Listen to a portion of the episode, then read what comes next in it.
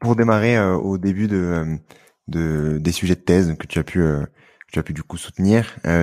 sur les transports, sur du coup la transition énergétique dans le secteur des transports en France. Si on démarre déjà à la base, sur l'histoire, on va dire, de, de ces transports, comment est-ce qu'on arrive à la situation dans laquelle on est actuellement? Euh, eh bien, on y arrive par, euh, par en tout cas, on est actuellement dans une, une double dépendance, je dirais, sur la mobilité, à la fois euh, une dépendance à la voiture et plus globalement une dépendance euh, au pétrole, donc qui est fortement émetteur des CO2. Sur la dépendance à la voiture, on y arrive par tout un tas d'aspects. Et les, les, deux dépendances, en tout cas, sont imbriquées. mais globalement, on a eu accès, en tout cas historiquement, à des des modes de transport plus rapides que, en gros, la, la marche qui dominait vraiment il y a, il y a deux siècles nos mobilités, euh, où il y avait un petit peu le cheval aussi, qui est aussi la vitesse de la marche. Donc, c'est en termes de mobilité, ça,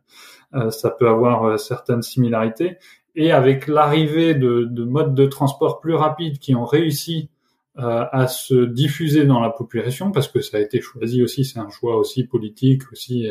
Il y a eu cette volonté de, de croissance de, des transports de manière générale.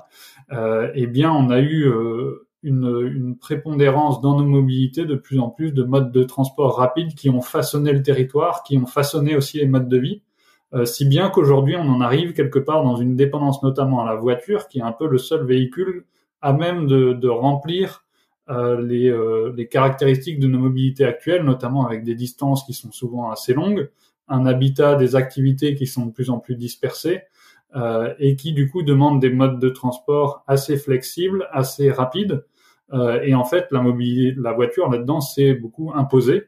Euh, et dans, dans, la, dans la dépendance à la voiture aussi actuellement, c'est que cette voiture est aussi dépendante au pétrole. Euh, et donc on a euh, aussi cette, cette dépendance dans nos mobilités, aussi bien du quotidien, notamment via la voiture, mais aussi dans les mobilités à plus longue distance euh, avec la voiture et aussi avec l'avion, une dépendance très forte du secteur des transports à, au pétrole qui représente plus de 90% des consommations d'énergie du secteur actuellement.